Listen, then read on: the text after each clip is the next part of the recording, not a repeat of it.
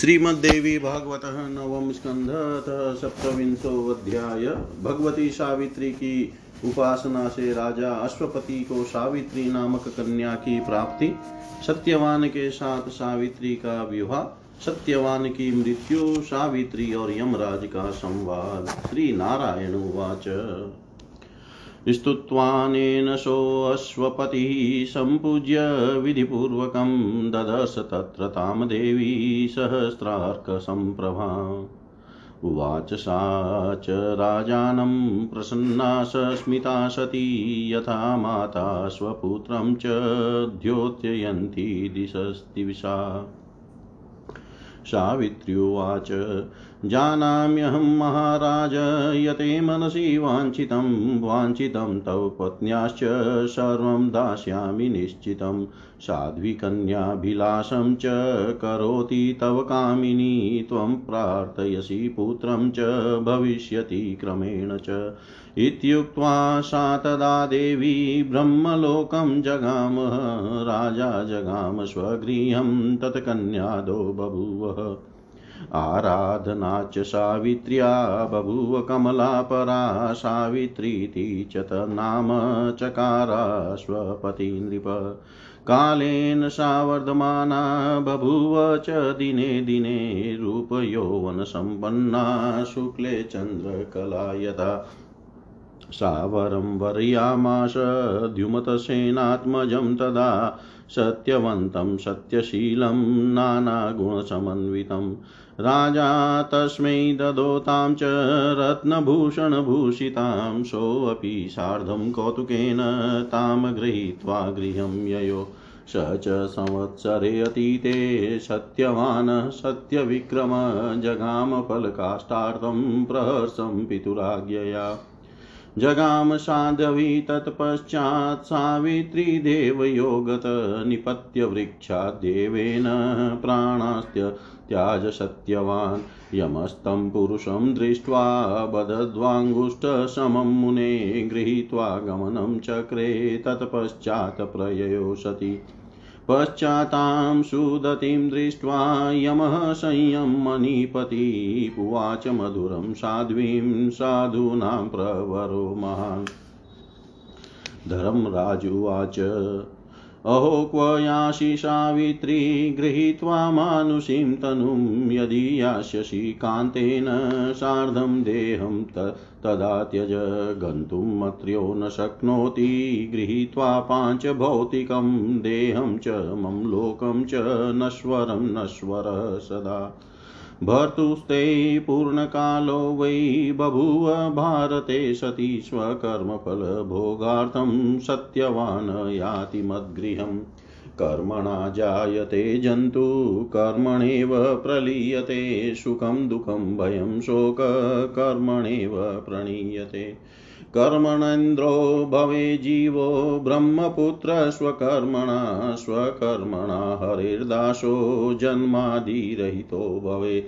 स्वकर्मणा सर्वसिद्धिममरत्वं लभेत् ध्रुवं, लभेत स्वकर्मणा विष्णो सालोक्यादिचतुष्टयम् सुरत्वं च, मनुत्वं च, राजेन्द्रत्वं लभे नर, कर्मणा च, शिवत्वं च गणेश्वर त्वं तथैव च। कर्मणा च मुनीन्द्रत्वं तपस्वित्वं स्वकर्मणा स्वकर्मणा क्षत्रियत्वं वेश्यत्वं च स्वकर्मणा। कर्मणेव च मलेच्छत्वं लभते नात्र संशय, स्वकर्मणा जङ्गमत्वं शैलत्वं च स्वकर्मणा। कर्मणा राक्षसत्वं च किन्नरत्वं स्वकर्मणा कर्मण्येवाधिपत्यं च, वृक्षत्वं च स्वकर्मणा। कर्मणेव पशुत्वं च वनजीविश्वकर्मणा कर्मणा क्षुद्रजन्तुत्वं, कृमित्वं च स्वकर्मणा। दे, देतेयत्वं दानव दानवत्वमसुरत्वं स्वकर्मणा इत्येतत्। उक्त्वा सावित्रीं विरराम स वेयम इत्येद उक्त्वा सावित्रीं विरराम स श्री नारायण बोले, हे नारद, राजा अश्वपति ने विधि पूर्वक भगवती सावित्री की पूजा करके इस स्तोत्र से उनकी स्तुति करने के अनंतर उसी स्थान पर हज़ारों सूर्यों के समान तेज से संपन्न देवी के दर्शन किए। अपने प्रभा मंडल से दिशाओं को आलोकित करती हुई प्रसन्न वदना भगवती ने मुस्कुराते हुए इस प्रकार राजा को संबोधित किया, जैसे माता अपने पुत्र को कहती है। सावित्री बोली, हे महाराज, मैं जानती हूँ कि आपके मन में क्या कामना है और आपकी पत्नी क्या चाहती है। मैं निश्चित रूप से वह सब प्रदान करूँगी। आपकी साध्वी पत्नी कन्या की कामना करती है और आप पुत्र की इच्छा रखते हैं, ये दोनों ही अभिलाषाएँ क्रम से पूर्ण होगी। ऐसा कहकर वे भगवती सावित्री ब्रह्मलोक चली गई और राजा अश्वपति अपने घर लौट गए। उन्हें समय पर पहले कन्या उत्पन्न हुई। भगवती सावित्री की आराधना के प्रभाव से श्रेष्ठ देवी कमला ही पुत्री रूप में उत्पन्न हुई थी। राजा अश्वपति ने उस कन्या का नाम सावित्री रखा। वह कन्या शुक्ल पक्ष के चंद्रमा के समान दीनों दीन बढ़ने लगी और यथा समय रूप तथा यौवन से संपन्न हो गई। उसने ध्युमत सेन के सत्यनिष्ठ तथा अनेक गुणों से युक्त पुत्र सत्यवान का पति रूप में वर्ण किया। तब राजा ने रत्नमय भूषणों से अलंकृत उस कन्या को उन्हें समर्पित कर दिया। सत्यवान भी बड़े हर्ष के साथ उस कन्या को लेकर अपने घर चले गए। एक वर्ष बीतने के पश्चात वे सत्य पराक्रमी सत्यवान अपने पिता की आज्ञा के अनुसार हर्ष पूर्वक फल तथा लकड़ी लाने के लिए वन में गए। साध्वी सावित्री भी उनके पीछे पीछे गई। देव योग से सत्यवान वृक्ष से गिर पड़े और उनके प्राण निकल गए। हे मुने सत्यवान, को मृत देख कर जब यमराज ने उनके अंगुष्ठ प्रमाण सूक्ष्म शरीर को साथ लेकर प्रस्थान किया, तब साध्वी सावित्री भी उनके पीछे जाने लगी। संयम मणिपुरी के स्वामी और साधुओं में परम श्रेष्ठ धर्मराज सुंदर दांत वाली उस सावित्री को अपने पीछे पीछे आते देख कर मधुरवाणी में उससे कहने लगे। धर्मराज बोले हे सावित्री, तुम यह मानव शरीर धारण किए कहाँ जा रही हो? यदि तुम अपने पति के साथ जाने की इच्छा रखती हो तो पहले इस शरीर का त्याग करो। विनाशशील मनुष्य अपने इस नश्वर तथा पाँच भौतिक शरीर को लेकर मेरे लोक कभी नहीं जा सकता है। ये साध्वी, भारतवर्ष में आए हुए तुम्हारे पति की आयु अब पूर्ण हो चुकी है। अपने कर्मों का फल भोगने के लिए अब यह सत्यवान मेरे लोक में जा रहा है। प्राणी कर्म के अनुसार ही जन्म प्राप्त करता है और कर्मानुसार ही मृत्यु को भी प्राप्त होता है। सुख, दुख, भय और शोक भी कर्म से ही मिलते रहते हैं। जीव अपने कर्म से कर्म के प्रभाव से इंद्र हो सकता है, वह अपने कर्म से ब्रह्मपुत्र बन सकता है और अपने कर्म के द्वारा वह हरि का दास बनकर जन्म मरण के बंधन से मुक्त हो जाता है। मनुष्य अपने कर्म के प्रभाव से संपूर्ण सिद्धियाँ, अमरत्व और भगवान विष्णु के सालोक्य आदि चार प्रकार के मोक्ष पद निश्चित रूप से प्राप्त कर सकता है। मनुष्य को अपने कर्म के द्वारा देवता मनु राजेंद्र शिव तथा गणेश तक का पद सुलभ हो जाता है। उसी प्रकार अपने कर्म के प्रभाव से ही मनुष्य श्रेष्ठ मुनि, तपस्वी, ब्राह्मण, क्षत्रिय, वैश्य तथा मलेच्छ बन जाता है। इसमें कोई संदेह नहीं है। अपने कर्मानुसार ही प्राणी को जंगम पर्वत, राक्षस, किन्नर, अधिपति, वृक्ष, पशु, वन के प्राणी, अत्यंत सूक्ष्म जंतु कीट दैत्य दानव तथा असुर आदि योनिया प्राप्त होती है। सावित्री से ऐसा कहकर वे यमराज चुप हो गए। इति श्रीमद्देवी भागवते महापुराणे अष्टादशसाहस्र्यां संहितायां नवम स्कन्धे सावित्र्युपाख्याने यमसावित्रीसंवादवर्णनं नाम सप्तविंशोऽध्याय सर्वं श्रीशां सदाशिवार्पणम् अस्तु। ॐ विष्णवे नम ॐ विष्णवे नम ॐ विष्णवे नमः। श्रीमद्देवी भागवत नवम स्कंध अथाष्टाविंशोऽध्याय सावित्री यमराज संवाद। श्रीनारायण उवाच। यमस्य वचनं श्रुत्वा सावित्री च पतिव्रता तुष्टावपरया भक्त्या तमुवाच मनस्विनी सावित्र्युवाच। किं कर्म तद्भवेत् केन को वा तद्धेतुरेव च, को वा देही च देह कः वात्र कर्मकारक। किं वा ज्ञानं च बुद्धि, का वो वा प्राणशरीरिणां, कानीन्द्रियाणि किं तेषां लक्षणं देवताश्च का। भोक्ता भोजयिता को वा को वा भोगश्च निष्कृति, को जीव परमात्मा, कस्तन्मे व्याख्यातुमर्हसि धर्म उवाच। वेद वेदप्रणीहितो धर्म, कर्म यन्मङ्गलं परम्, अवेदिकं तु यत्कर्म तदेवाशुभमेव च। अहेतुकी देवसेवा सङ्कल्परहिता सती कर्मनिर्मूलरूपा च, सा एव परभक्तिदा। को वा कर्मफलं भुक्ते को वा निर्लिप्त एव च ब्रह्मभक्तो यो नरश्च स च मुक्तः श्रुतः श्रुतो जन्ममृत्युजराव्याधि शोकभीतिविवर्जित भक्तिश्च द्विविधा साध्वी श्रुतियुक्ता सर्वसम्मता निर्वाणपददात्री च हरिरूपप्रदानिणां हरिरूपस्वरूपां च भक्तिं वाञ्छन्ति वैष्णवा अन्ये निर्वाणमिच्छन्ति योगिनो ब्रह्मवित्तमा, कर्मणो बीजरूपश्च सततं तत्फलप्रद। कर्मरूपश्च भगवान् परमात्मा प्रकृतिपरा, सोऽपि तदेतुरूपश्च देहो नश्वर एव च। पृथिवी वायुराकाशो जलं तेजस्तथैव च, एतानि सूत्ररूपाणि सृष्टिरूपविदोषत।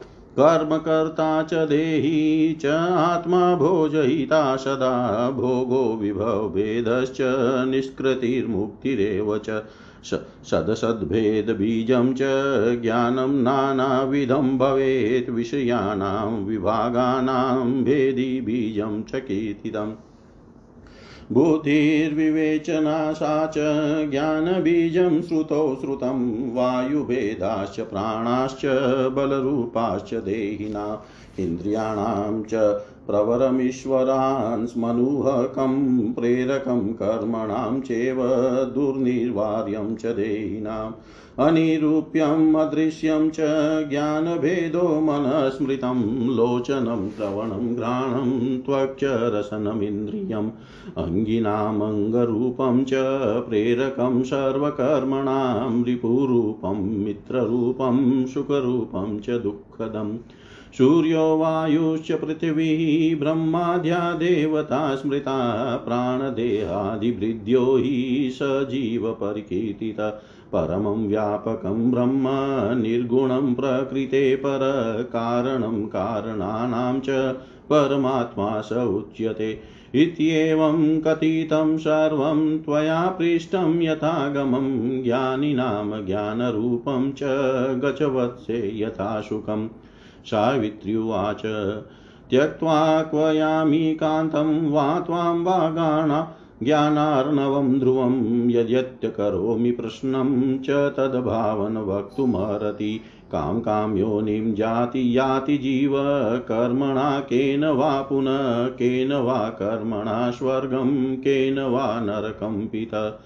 केन वा कर्मणा मुक्ति, केन भक्तिर्भवेत् गुरो, केन वा कर्मणा योगी रोगी वा केन कर्मणा, केन वा दीर्घजीवी च केनाल्पायुश्च कर्मणा, केन वा कर्मणा दुःखी, सुखी वा केन कर्मणा, अङ्गहीनश्च काणश्च, बधिरः केन कर्मणा, अन्धो वा पङ्गुरपि वा प्रमदः केन कर्मणा क्षिप्तोऽतिलुब्धकश्चौर केन वा कर्मणा भवेत्, केन सिद्धिं वाप्नोति शालोक्यादिचतुष्टयं केन वा ब्राह्मणत्वं च तपि तपस्वित्वं च केन वा स्वर्गभोगादिकं, केन वैकुण्ठं, केन कर्मणा गोलोकं केन वा भ्रमण, सर्वोत्कृष्टं निरामयं, नरको वा कतिविध, किं सङ्ख्यो नाम, किं च वा,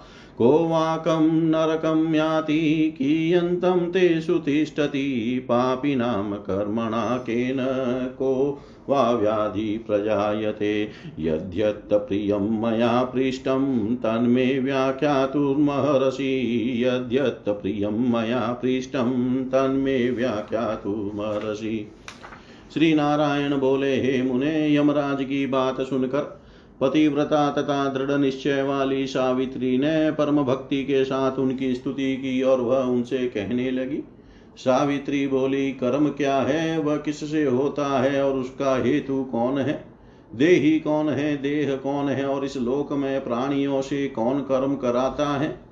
ज्ञान क्या है, बुद्धि क्या है, और शरीरधारियों का प्राण क्या है, इंद्रियाँ क्या है, तथा उनके कौन कौन से लक्षण हैं, और देवता कौन है, भोग करने वाला कौन है, भोग कराने वाला कौन है, भोग क्या है, निष्कृति क्या है, जीव कौन है, तथा परमात्मा कौन है, यह सब सब आप मुझे कृपा करके बताइए। धर्म बोले वेद में जो भी प्रतिपादित है वह धर्म है और वही कर्म परम मंगलकारी कर्म है। इसके विपरीत जो कर्म अवेदिक होता है वह निश्चित रूप से अशुभ होता है। देवताओं की संकल्प रहित तथा अहेतु की सेवा कर्म निर्मूल रूपा कही जाती है, यही सेवा पराभक्ति प्रदान करने वाली होती है। कर्म फल का भोक्ता कौन है और कौन निर्लिप्त है? इसके उत्तर में श्रुति का वचन है कि जो मनुष्य ब्रह्म की भक्ति करता है, वही मुक्त है और वह जन्म, मृत्यु, जरा, व्याधि, शोक तथा भय इन सबसे रहित हो जाता है। ये साध्वी श्रुति में दो प्रकार की सर्वमान्य भक्ति बताई गई है। पहली भक्ति निर्वाण पद प्रदान करती है और दूसरी प्रकार की भक्ति मनुष्य को साक्षात श्री हरि का रूप प्रदान करती है।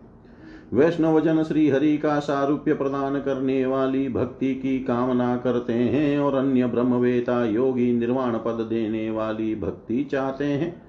कर्म का जो बीज रूप है, वह उसका सदा फल प्रदान करने वाला है। कर्म परमात्मा भगवान श्री हरि तथा परा प्रकृति का ही रूप है।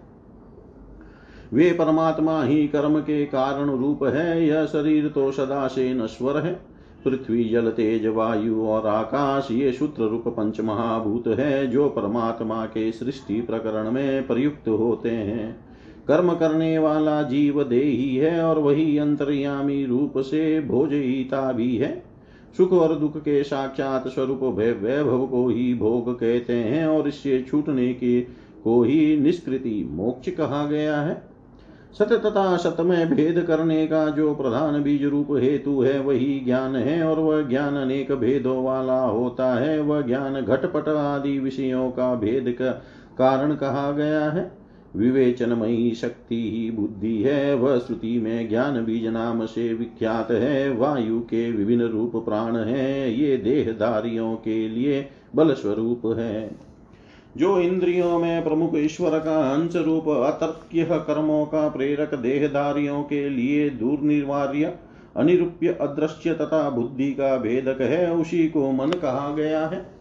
आँख, कान, नाक, त्वचा और जीव्या ये कर्मेंद्रिया प्राणियों के अंग रूप सभी कर्मों की प्रेरक, शत्रु रूप, मित्र रूप, सत्कार्य प्रवृत्त होने पर सुख देने वाली तथा बुरे कार्य में प्रवृत्त होने पर दुख देने वाली है। सूर्य वायु पृथ्वी, ब्रह्मा आदि इंद्रियों के देवता कहे गए हैं।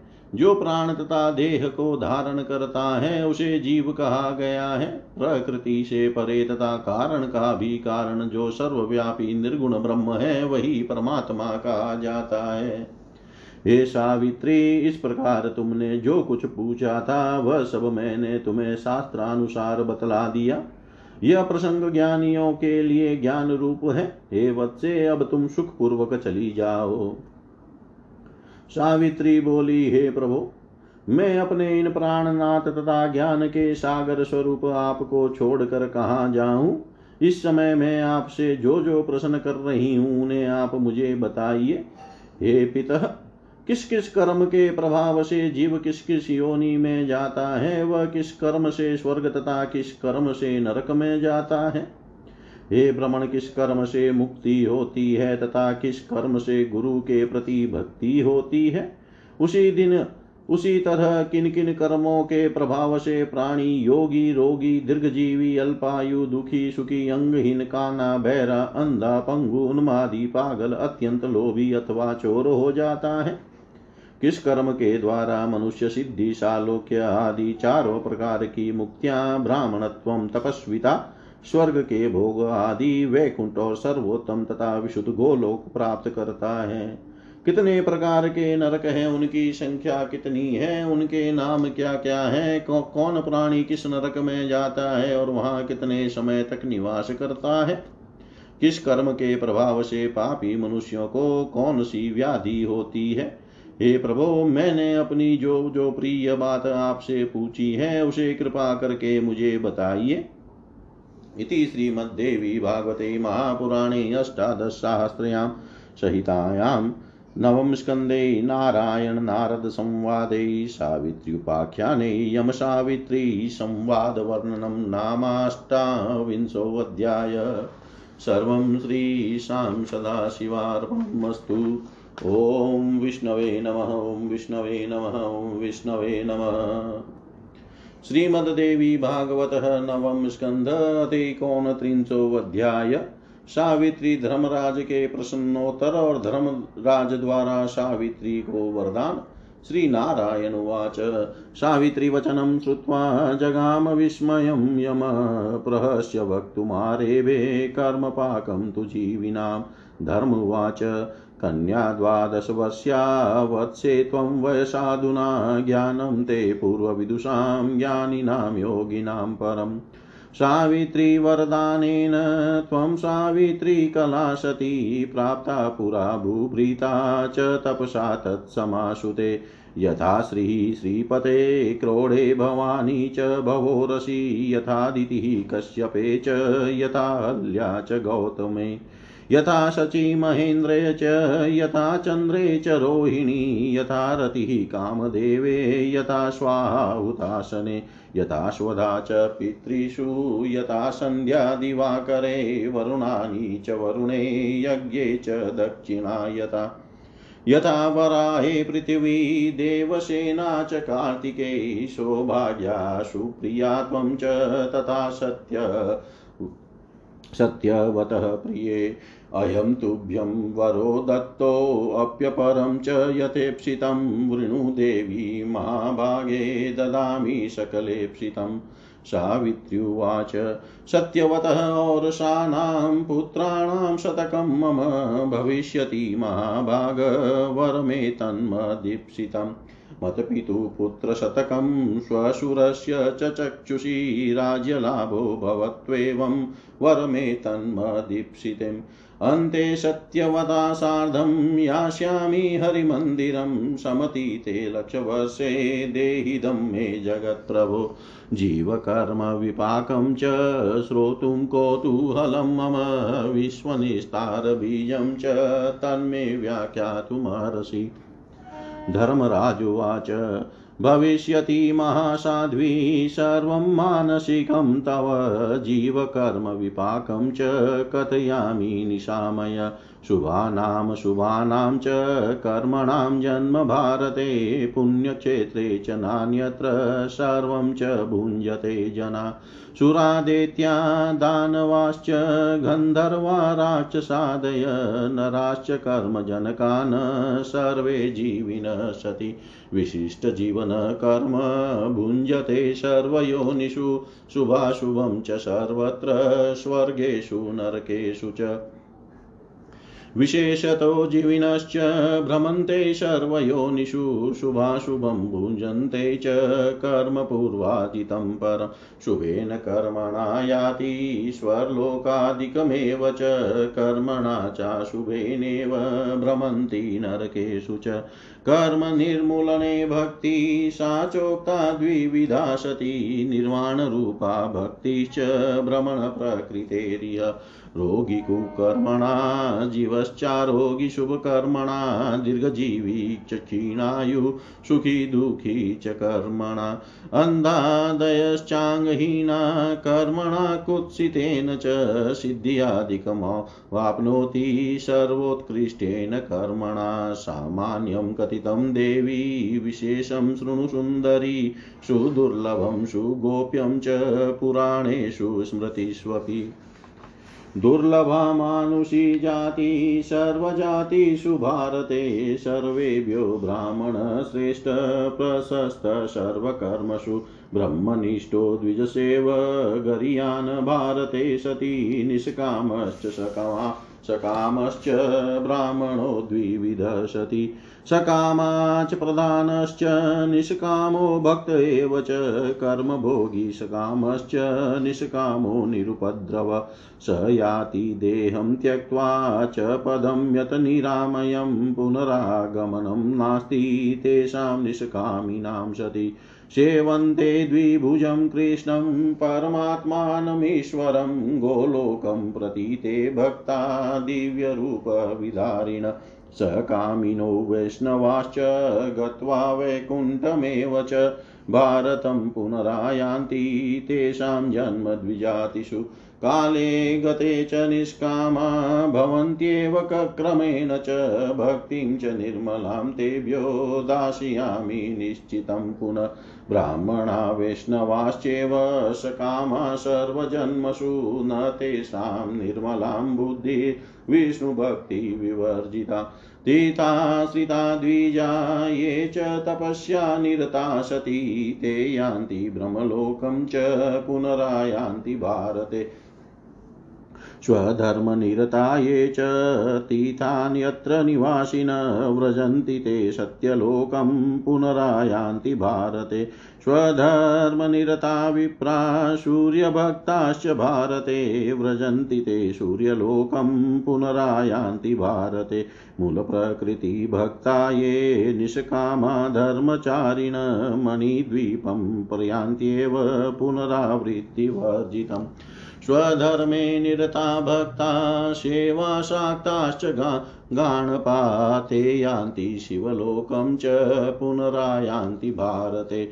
ये विप्रान्यदेवेज्या स्वधर्मनिरता सती ते यान्ति सर्वलोकं च पुनरायान्ति भारते। हरिभक्ताश्च निष्कामा स्वधर्मनिरता द्विजा ते च यान्ति हरिर्लोकं क्रमाद्भक्तिबलादौ। स्वधर्मरहिता विप्रा देवान्यसेवना सदा भ्रष्टाचाराश्च कामाश्च ते यान्ति नरकं ध्रुवं। स्वधर्मनिरताये वर्णाश्चत्वार एव च भवन्त्येव शुभस्येव कर्मणफलभोगिन स्वकर्मरहिता ये च नरकं यान्ति ते ध्रुवं। भारतेन भवन्त्येव कर्मणफलभोगिन स्वधर्मनिरता वर्णाश्चत्वार एव च स्वधर्मनिरता विप्रा स्वधर्मनिरताय च कन्यां ददति विप्राय, चन्द्रलोकं प्रयान्ति ते। वसन्ति तत्र ते साध्वी यावदिन्द्राश्चतुर्दश। सालङ्कृताया दानेन द्विगुणं फलमुच्यते। सकामा यान्ति तल्लोकं न निष्कामाश्च साधव। ते प्रयान्ति विष्णुलोकं फलसङ्घातवर्जिता। गव्यं च रजतं स्वर्णं वस्ता वस्त्रं सर्पिः फलं जलं। ये ददत्येव विप्रेभ्यश्चन्द्रलोकं प्रयान्ति ते, वसन्ति ते च तल्लोके यावन्मन्वन्तरं सति। शुचिरात् शुचिरं वासं कुर्वन्ति तेन ते जना। ये ददति सुवर्णाश्च गाश्च ताम्रादिकं सति। ते यान्ति सूर्यलोकं च शुचये ब्राह्मणाय च वसन्ति ते तत्र लोके वस्नामा वर्ष्णामयुतं सति विपुले शुचिरं वासं कुर्वन्ति च निरामया ददाति भूमिं विप्रेभ्यो धनानि विपुलानि च स याति विष्णुलोकं च श्वेतदीपं मनोहरं, तत्रैव निवसत्येव यावचन्द्रदिवाकरो विपुले विपुलं वासं करोति पुण्यवान्मुने, गृहं ददति विप्राय ये जना भक्तिपूर्वकम् ते यान्ति विष्णुलोकं च सुचिरं सुखदायकं ग्रहरेणुप्रमाणं च विष्णुलोके महत्तमे। विपुले विपुलं वासं कुर्वन्ति मानवासति, यस्मै यस्मै च देवाय। यो ददाति गृहं नरः। स याति तस्य लोकं च रेणुमानाब्दमेव च सौधे चतुर्गुणं पुण्यं देशे शतगुणं फलं प्रकृष्टे द्विगुणं तस्मादित्याय कमलोद्भव यो ददाति तडाग् तडागं च सर्वपापापनुत्तये। स याति जनलोकं च रेणुमानाब्दमेव च वाप्यां फलं दशगुणं प्राप्नोति मानव सदा। स तु वापि प्रदानेन तडागस्य फलं लभेत् धनुश्चतुसहस्रेण दीर्घ्यमानेन निश्चितम्। न्यूना वा तावती प्रस्ते सा वापि परिकीर्तिता दश वापि यदि पात्रे पदीयते। फलं ददाति द्विगुणं, यदि सालङ्कृता भवेत् यत् फलं च तडागे च, तदुद्धारे च तत्फलम्। वाप्याश्च पङ्कोद्धरणे वापि तुल्यफलं लभेत्, अश्वत्थवृक्षमारोप्य प्रतिष्ठाम्य करोति च स प्रयाति तपोलोकं वर्षणामयुतं सती, पुष्पोद्यानं यो ददाति सावित्री सर्वभूतये। स वसेदध्रुवलोके च वसनामयुतं ध्रुवं यो ददाति विमानं च विष्णवे भारते सति। विष्णुलोके वसेत् सोऽपि यावन्मन्वन्तरं परं चित्रयुक्ते च विपुले फलं तस्य चतुर्गुणम्। तस्यार्धं शिबिकादाने फलमेव लभे ध्रुवं, यो ददाति भक्तियुक्तो हर्ये दोलमन्दिरम्। विष्णुलोके वसेत् सोऽपि यावन्मन्वन्तरं शतं राजमार्गं सौदयुक्तं यः करोति पतिव्रते। वर्षाणां युतं सोऽपि शक्रलोके महीयते ब्राह्मणेभ्योऽत देवेभ्यो दाने सम्फलं लभे। यद्विदत्तं न तद्भुङ्क्ते, न दत्तं नोपतिष्ठते, भुक्त्वा स्वर्गादीजं सौख्यं पुण्यवाञ्च जन्म। पुण्यवाञ्जन्मद्भारते लभेदविप्रकुलेष्वेव क्रमणेवोत्तमादिषु भारते। पुण्यवान् विप्रो भुक्त्वा स्वर्गादिकं फलं पुनः सोऽपि भवेद्विप्रश्चेव क्षत्रियादय। क्षत्रियो वात वैश्यो वा कल्पकोटिशतेन च। तप्सा ब्राह्मणत्वं च न प्राप्नोति श्रुतो श्रुतम्। नाभुक्तं क्षीयते कर्म कल्पकोटिशतेरपि अवश्यमेव भोक्तव्यं कृतं कर्म शु कर्म शुभाशुभं देवतीर्थसहायेन कायव्यूहेन शुध्यति। एतते कथितं किञ्चित् किं भूय श्रोतुमिच्छसि? एतते कथितं किञ्चित् किं भूय श्रोतुमिच्छसि?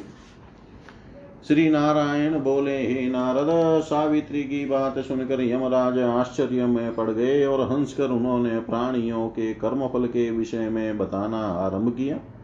धर्म बोले, हे वत्से, इस समय तुम्हारी अवस्था तो मात्र बारह वर्ष की है, किंतु तुम्हारा ज्ञान बड़े बड़े विद्वानों, ज्ञानियों और योगियों से भी बढ़कर है।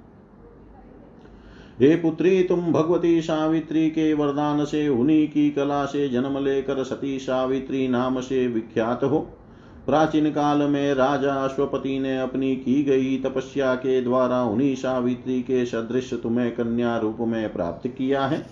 जिस प्रकार लक्ष्मी विष्णु की गोद में तथा भवानी भगवान शिव के वक्ष स्थल पर विराजमान रहती है, एवं जैसे अदिति कश्यप के अहल्या, गौतम के शची, महेंद्र के रोहिणी, चंद्रमा के रति, कामदेव के स्वाहा, अग्नि के स्वधा पितरों के संध्या, सूर्य के वरुणानी, वरुण के दक्षिणा यज्ञ के, पृथ्वी वाराह के और देवसेना कार्तिकेय के पास उनकी सौभाग्यवती प्रिया बनकर सुशोभित होती है। उसी प्रकार हे प्रिय, तुम भी सत्यवान की सौभाग्यवती प्रिया के रूप में सुशोभित हो। यह वर मैंने तुम्हें प्रदान कर दिया। हे देवी, हे महाभागे इसके अतिरिक्त और भी जो दूसरा वर तुम्हें अभिष्ट हो, उसे मांग लो। मैं तुम्हें सभी अभिलषित वर प्रदान करूँगा। सावित्री बोली, हे महाभाग, सत्यवान, से मुझे सौ और पुत्र प्राप्त हो। यह मेरा अभिष्ट वर है। मेरे पिता के भी सौ पुत्र हो। मेरे ससुर को नेत्र ज्योति मिल जाए और उन्हें राज्य भी प्राप्त हो जाए। यह मेरा अभिलषित वर है। हे जगत प्रभो, अंत में एक लाख वर्ष बीतने के पश्चात मैं सत्यवान के साथ भगवान श्री हरि के धाम चली जाऊँ। यह वर भी आप मुझे दीजिए। जीव के कर्मों का फल तथा संसार के उसके उद्धार का उपाय सुनने के लिए मुझे बहुत कौतूहल हो रहा है। अतः वह सब मुझे बताने की कृपा कीजिए। धर्मराज बोले, हे महासाध्वी, तुम्हारे सभी मनोरथ पूर्ण होंगे। अब मैं जीवों के कर्म फल के विषय में बता रहा हूँ। तुम ध्यान पूर्वक सुनो। पुण्य भूमि भारत वर्ष में ही शुभ और अशुभ कर्मों की उत्पत्ति होती है, अन्यत्र नहीं। दूसरी जगह लोग केवल कर्मों का फल भोगते हैं। हे पतिव्रते, देवता, दैत्य, दानव, गंधर्व और राक्षस आदि ये ही शुभाशुभ कर्म करने वाले हैं। दूसरे पशु, आदि प्राणी नहीं, देवादि विशिष्ट प्राणी ही सभी योनियों का फल भोगते हैं। सभी योनियों में भटकते हैं और शुभाशुभ कर्मों का फल स्वर्ग तथा नरक में भोगते हैं। वे विशिष्ट प्राणी समस्त योनियों में भ्रमण करते रहते हैं और पूर्व जन्म में अर्जित किए गए शुभ तथा अशुभ कर्मों का फल भोगते रहते हैं। शुभ कर्म के प्रभाव से प्राणी स्वर्ग आदि लोकों में जाते हैं तथा शुभ कर्म के कारण वे विभिन्न नरकों में पड़ते हैं। कर्म के निशेष हो जाने पर भक्ति उत्पन्न होती है। ये साध्वी, वह भक्ति दो प्रकार की बतलाई गई है। एक निर्वाण स्वरूपा भक्ति है और दूसरी ब्रह्म स्वरूपिणी ब्रह्म रूपिणी भगवती प्रकृति के लिए की जाने वाली भक्ति है। प्राणी पूर्व जन्म में किए गए कुकर्म के कारण रोगी और शुभ कर्म के कारण रोग रहित तो होता है। इस प्रकार अपने कर्म से ही जीव दीर्घ जीवी अल्प आयु वाला सुखी तथा दुखी होता है।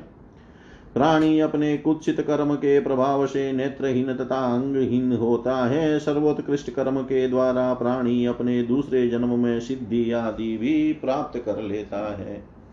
हे देवी, साधारण बात कह चुका। अब विशेष बात सुनो। हे सुंदरी, यह अत्यंत दुर्लभ विषय पुराण और स्मृतियों में वर्णित है। इसे पूर्ण रूप से गुप्त रखना चाहिए। भारत वर्ष में समस्त योनियों में मानव योनि परम दुर्लभ है। सभी मनुष्यों में ब्राह्मण श्रेष्ठ होता है। वह संपूर्ण कर्मों में प्रशस्त माना गया है। हे साध्वी, उनसे ब्रह्मनिष्ठ ब्राह्मण भारत वर्ष में अधिक गरिमामय माना जाता है। हे साध्वी, सकाम तथा निष्काम भेद से ब्राह्मण दो प्रकार के होते हैं। सकाम होने से वह कर्म प्रदान होता है, निष्काम केवल भक्त होता है। सकाम कर्म फल भोगता है और निष्काम समस्त सुखासुख भोगों के उपद्रवों से रहित रहता है। हे साध्वी, वह शरीर त्याग कर भगवान का जो निराम है धाम है, उसे प्राप्त करता है। और हे साध्वी, उन निष्काम जनों को पुनः इस लोक में नहीं आना पड़ता। वे द्विभुज परमात्मा श्री कृष्ण की उपासना करते हैं और अंत में वे भक्त दिव्य रूप धारण कर गोलोक को प्राप्त होते हैं। सकाम वैष्णव वैकुंठ धाम में जाकर समय अनुसार पुनः भारत वर्ष में लौट आते हैं और यहाँ पर द्विजातियों के कुल में उनका जन्म होता है। वे सभी कुछ समय बीतने पर क्रमशः निष्काम भक्त बन जाते हैं और मैं उन्हें अपनी निर्मल भक्ति प्रदान कर देता हूँ। यह सर्वथा निश्चित है। जो सकाम ब्राह्मण तथा वैष्णव जन है अनेक जन्मों में भी विष्णु भक्ति से रहित होने के कारण उनकी बुद्धि निर्मल नहीं हो पाती। ये साध्वी जो द्विज तीर्थों में रहकर सदा तपस्या में संलग्न रहते हैं, वे ब्रह्मलोक जाते हैं और समयानुसार पुनः भारतवर्ष में आते हैं। जो तीर्थों में अथवा कहीं अन्यत्र रहकर सदा अपने ही धर्म कर्म में लगे रहते हैं। वे सत्यलोक पहुँचते हैं और पुनः भारत वर्ष में जन्म लेते हैं। जो ब्राह्मण अपने धर्म में संलग्न रहकर भारत वर्ष की सूर, में सूर्य की उपासना करते हैं वे सूर्य लोक जाते हैं और समय अनुसार लौट कर पुनः भारत वर्ष में जन्म लेते हैं। जो धर्म परायण तथा निष्काम मानव मूल प्रकृति भगवती जगदम्बा की भक्ति करते हैं, वे मणिद्वीप लोक में जाते हैं और फिर वहाँ से लौट कर नहीं आते। जो अपने धर्मों में संलग्न रहते हुए शिव शक्ति और गणपति की उपासना करते हैं। वे शिवलोक जाते हैं और कुछ समय पश्चात वहाँ से पुनः भारत वर्ष में लौट आते हैं। ये साध्वी, जो ब्राह्मण अपने धर्म में निरत रहकर अन्य देवताओं की उपासना करते हैं, वे विभिन्न लोकों में जाते हैं और समयानुसार पुनः भारतवर्ष में जन्म लेते हैं। जो द्विज अपने धर्म में संलग्न रहते हुए निष्काम भाव से भगवान श्री हरि की भक्ति करते हैं, वे उस भक्ति के प्रभाव से क्रम से श्री हरि के लोक को प्राप्त होते हैं। जो भी प्रसदा अपने धर्म से विमुख, आचारहीन काम लोलुप तथा देवाराधन से रहित है, वे अवश्य ही नरक में पड़ते हैं। चारों वर्णों के लोग अपने अपने धर्म में संलग्न रहकर ही शुभ कर्म का फल भोगने के अधिकारी होते हैं। जो अपने कर्तव्य से विमुख है, वे अवश्य ही नरक में जाते हैं और अपने कर्म का फल भोगते हैं। वे भारतवर्ष में नहीं आ सकते। अतः चारों वर्णों के लोगों को अपने अपने धर्म का पालन करना चाहिए। ये साध्वी, अपने धर्म में तत्पर रहने वाले जो ब्राह्मण अपने धर्म में संलग्न ब्राह्मण को अपनी कन्या प्रदान करते हैं, वे चंद्रलोक में जाते हैं और वहाँ पर चौदह इंद्रों की स्थिति पर्यंत निवास करते हैं। कन्या को अलंकारों से विभूषित करके दान करने से दुगना फल कहा जाता है। सकाम भाव से दान करने वाले उसी चंद्रलोक में जाते हैं। किंतु निष्काम भाव से दान करने वाले साधु पुरुष वहाँ नहीं जाते। फल की इच्छा से रहित हुए विष्णु लोक को प्राप्त होते हैं। जो लोग ब्राह्मणों को गव्य चांदी सोना, वस्त्र, घृत, फल और जल प्रदान करते हैं। वे चंद्र लोक में जाते हैं और हे साध्वी, वे उस लोक में एक मनवंतर तक निवास करते हैं। उस दान के प्रभाव से ही वे लोग वहाँ इतने दीर्घ काल तक सुखपूर्वक निवास करते हैं। हे साध्वी जो लोग पवित्र ब्राह्मण को स्वर्ण गौ और ताम्र आदि देते हैं, वे सूर्य लोक में जाते हैं और हे साध्वी, वे वहाँ उस लोक में दस हज़ार वर्षों तक निवास करते हैं। वे उस विस्तृत लोक में निर्विकार होकर दीर्घ काल तक निवास करते हैं। जो मनुष्य ब्राह्मणों को भूमि तथा प्रचुर धन प्रदान करता है, वह भगवान विष्णु के श्वेत द्वीप नामक मनोहर लोक में पहुँच जाता है और वहाँ पर चंद्र सूर्य की स्थिति पर्यंत निवास करता है। हे मुने, वह पुण्यवान मनुष्य इस महान लोक में विपुल काल तक वास करता है। जो लोग विप्र को भक्ति पूर्वक गृह का दान करते हैं, वे चीर काल तक स्थिर रहने वाले सुखदायी विष्णु लोक को प्राप्त होते हैं। हे साध्वी, वे मनुष्य दान में दिए गए उस ग्रह के रजकण की संख्या के बराबर वर्षों तक उस अत्यंत श्रेष्ठ तथा विशाल विष्णु लोक में निवास करते हैं। जो मनुष्य जिस किसी भी देवता के उद्देश्य से मंदिर का दान करता है, वह उस देवता के लोक में जाता है और उस लोक में उतने ही वर्षों तक वास करता है। जितने उस मंदिर में रजकण होते हैं, अपने घर पर दान करने से चार गुना, किसी पवित्र तीर्थ में दान करने से सौ गुना, और किसी श्रेष्ठ स्थान में दान करने से दुगुना पुण्य पुण्य फल प्राप्त होता है, ऐसा ब्रह्मा जी ने कहा है। जो व्यक्ति समस्त पापों से मुक्त होने के लिए तड़ाग का दान करता है, वह जनलोक जाता है, और उस तड़ाग से में विद्यमान रेणु संख्या के बराबर वर्षों तक उस लोक में रहता है। वापी का दान करने से मनुष्य उससे भी दस गुना फल प्राप्त कर लेता है। वापी के दान से तड़ाक दान का फल स्वतः प्राप्त हो जाता है। चार हज़ार धनुष के बराबर लंबा तथा उतना ही अथवा उससे कुछ कम चौड़ा जिसका प्रमाण हो, उसे वापी कहा गया है। यदि कन्या किसी योग्य वर को प्रदान की जाती है तो वह दान दस वापी के दान के समान होता है, और यदि कन्या अलंकारों से संपन्न करके दी जाती है तो उससे भी दुगना फल प्राप्त होता है। जो फल तड़ाग के दान से मिलता है, वही फल उस तड़ाग के जीर्णोदा से भी प्राप्त हो जाता है। किसी वापी का कीचड़ दूर कराकर उसका उद्धार करने से वापी दान के समान पुण्य प्राप्त हो जाता है। ये साध्वी, जो मनुष्य पीपल का वृक्ष लगाकर उसकी प्रतिष्ठा करता है, वह तपोलोक पहुँचता है और वहाँ पर दस हज़ार वर्षों तक निवास करता है। हे सावित्री, जो व्यक्ति समस्त प्राणियों के लिए पुष्पोध्यान का दान करता है, वह दस हज़ार वर्षों तक ध्रुव लोक में निश्चित रूप से निवास करता है।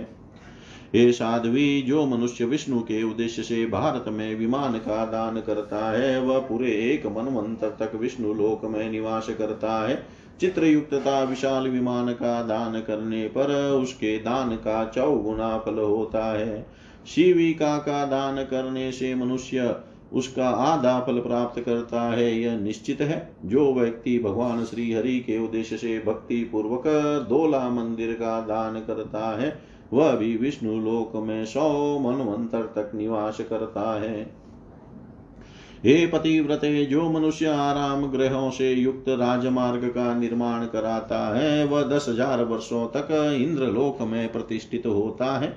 ब्राह्मणों अथवा देवताओं को दिया हुआ दान समान फल प्रदान करता है, जो पूर्व जन्म में दिया गया है, जन्मांतर में उसी का फल प्राप्त होता है, और जो नहीं दिया गया है, उसका फल नहीं मिलता। पुण्यवान मनुष्य स्वर्ग आदि लोकों के सुख भोग कर भारत वर्ष में क्रमशः उत्तम से उत्तम ब्राह्मण कुलों में जन्म ग्रहण करता है। इस प्रकार वह पुण्यवान विप्र भी पुनः स्वर्ग में अपने कर्म फल का भोग करके भारत वर्ष में ब्राह्मण होकर जन्म प्राप्त करता है। क्षत्रिय आदि के लिए भी ऐसा ही है। क्षत्रिय हो अथवा वैश्य, कोई करोड़ों कल्प के तपस्या के प्रभाव से भी ब्राह्मणत्व नहीं प्राप्त कर सकता, ऐसा श्रुतियों में सुना गया है। करोड़ों कल्प बीत जाने पर भी बिना भोग प्राप्त किए कर्म का क्षय नहीं होता। अपने द्वारा किए गए शुभ अथवा अशुभ कर्म का फल मनुष्य को भोगना ही पड़ता है। देवता और तीर्थ की सहायता से तथा काय विहु तप से प्राणी शुद्ध हो जाता है। ये साध्वी, ये कुछ बातें मैंने तुम्हें बतला दी। अब आगे क्या सुनना चाहती हो? इति श्रीमद्देवी भागवते महापुराणे अष्टादशसहस्र्यां सहितायां नवम स्कन्धे नारायण नरसं नारायण नारद संवादे सावित्र्युपाख्याने कर्मविपाकवर्णनं नामेकोन् त्रिंशोऽध्याय, सर्वं श्रीशां सदाशिवार्पणम् अस्तु। ॐ विष्णवे नम, ॐ विष्णवे नम, ॐ विष्णवे नमः।